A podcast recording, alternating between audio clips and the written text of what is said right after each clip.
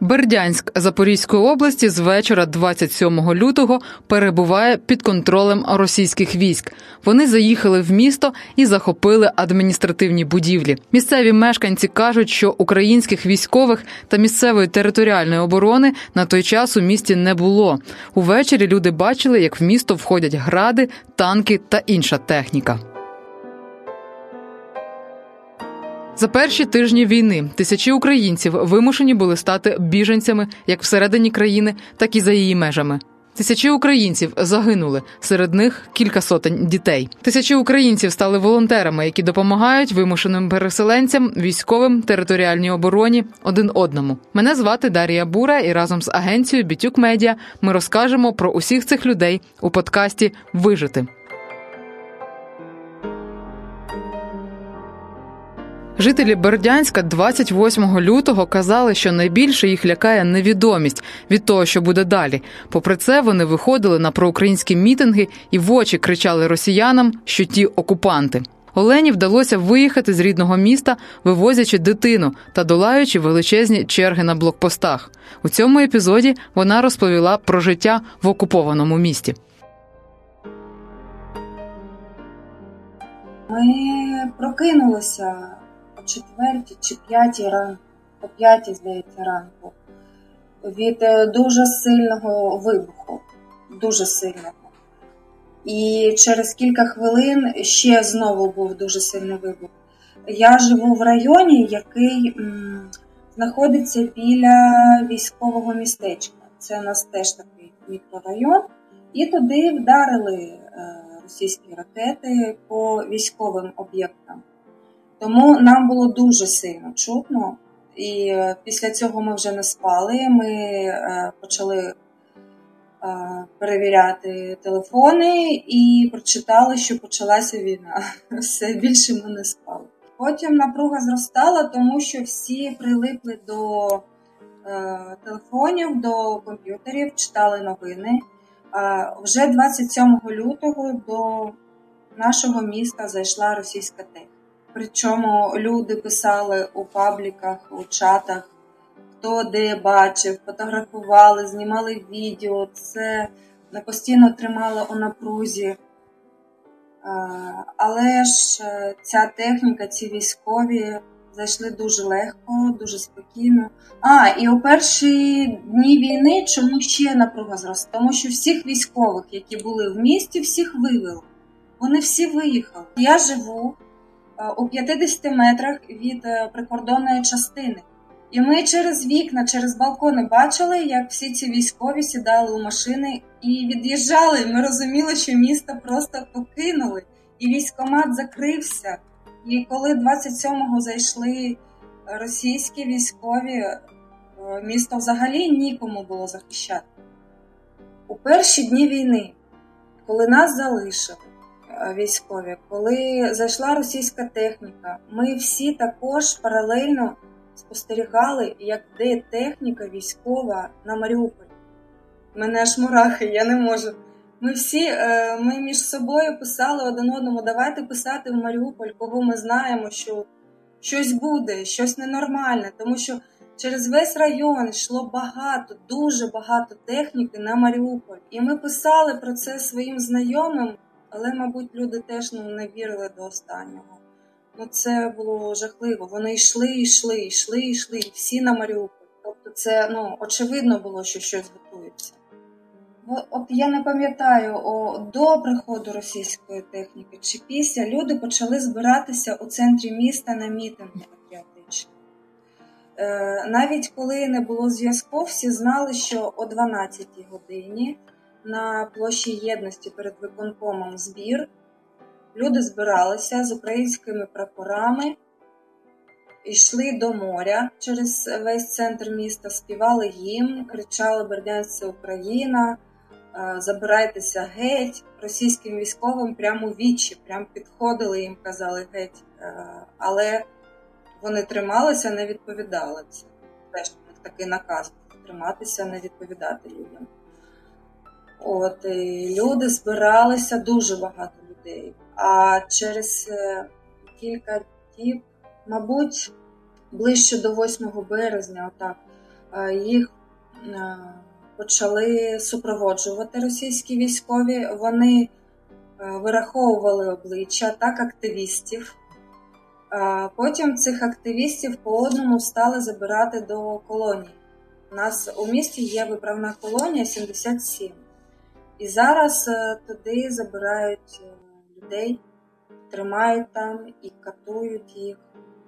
Взагалі жах. Е, от. І почали по одному забирати цих активістів. І одного дня на Приморській площі цей мітинг почали розганяти з, зі зброєю. Отже, люди налякані почали виїжджати дуже. І особливо активісти, і ті активісти, що вийшли з в'язниці, тихенько виїхали з міста. Е, а потім, так, коли в Маріуполі цей жах відбувався, е, коли е, Бердянськ став містом, як сказати, містом визначення, що людині робити далі тому що до нас люди доходили чи доїжджали до Бердянська з Маріуполя. Е, ми їх тут безкоштовно приймали, е, купали у своїх сім'ях, корми годували, давали спати, лікували дітей. І тут вони приймали рішення, що їм робити далі, чи їхати далі е, у глиб України до рідних, чи до Росії. До речі, багато до Росії поїхали і чи за кордон, чи е, багато залишилися у Бердянську. Отже, ну паралельно е, існував український штаб, який був е, організований зусиллями міських е, містян.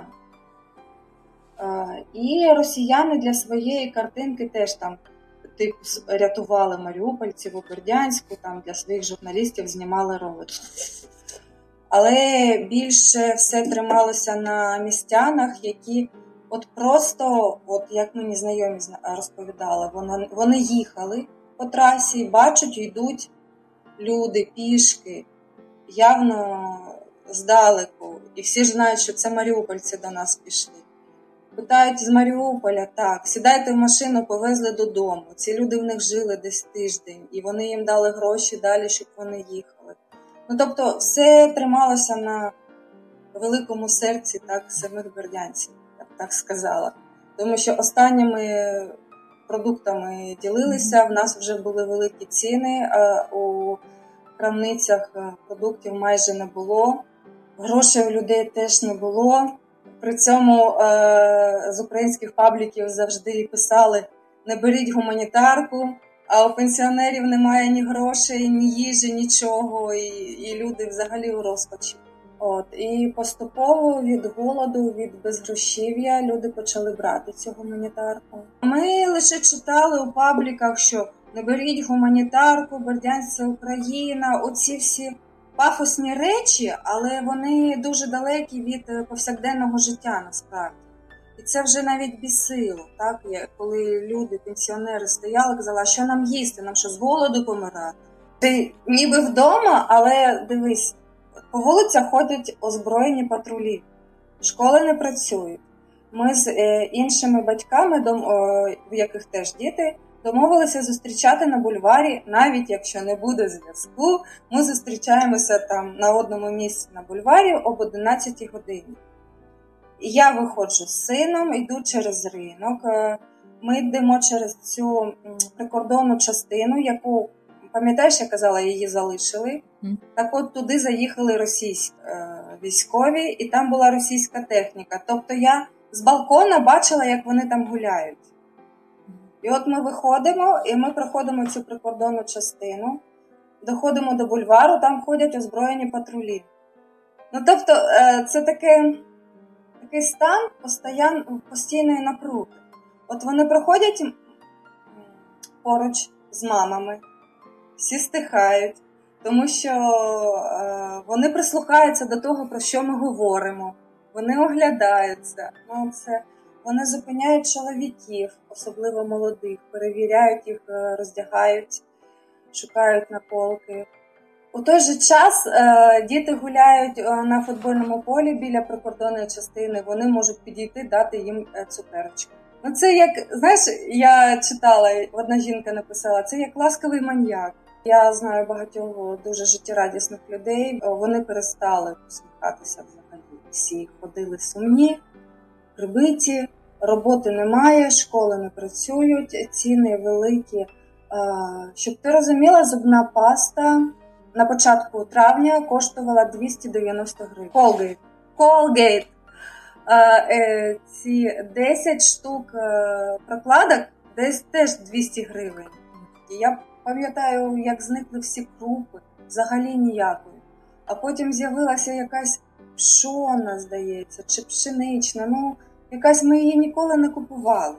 А вона ще якась брудна. І всі як кинулися, там такі черги були. За молоком були черги, е, займали е, там з п'яти з п'ятої години ранку і не всім вистачало, тому що погано пропускали з району селян, які могли привезти цю продукцію. Потім якось все наладилося. До нас, до Бердянська, зайшло багато бурятів, буряти та Дагестан. Вони зайшли як визволителі. Взагалі, е, меседж такий, що все, ми зайшли назавжди. Тут же буде Росія.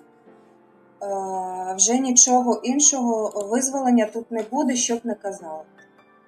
І е, у тих, хто залишився, в них вже це пульсує у мізках, що Україна не зможе нас визволити. Виїхати дуже важко насправді. Тому що якщо немає своєї машини, Треба реєструватися у пабліках, проситися, щоб хтось тебе взяв з дитиною. Ніхто чужих брати не хоче.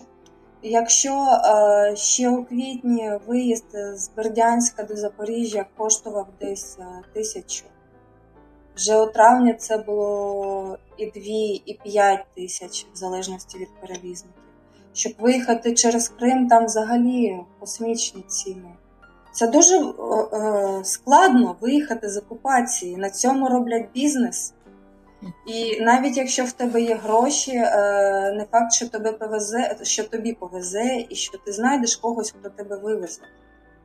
І мені повезло відстань від Бердянська до Запоріжжя через Васильівку 230 кілометрів.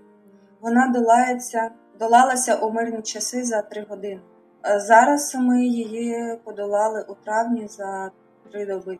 Ми ночували в Васильівці під обстрілами. Так, було дуже страшно, і в мене були думки, що я би знову таке не повторила. Тому що я б ще пережила, а за дитину мені дуже лячно було, якщо б з ним, з ним щось сталося, я б собі не побачила, чесно. Це того не варто. Ми дуже чекаємо на визволення. Сподіваємося, воно буде. Підписуйтесь на Ютуб канал Бітюк Медіа. І якщо ви маєте таку історію власну, поділіться, будь ласка, з нами, тому що світ повинен знати про те, що відбувається в Україні.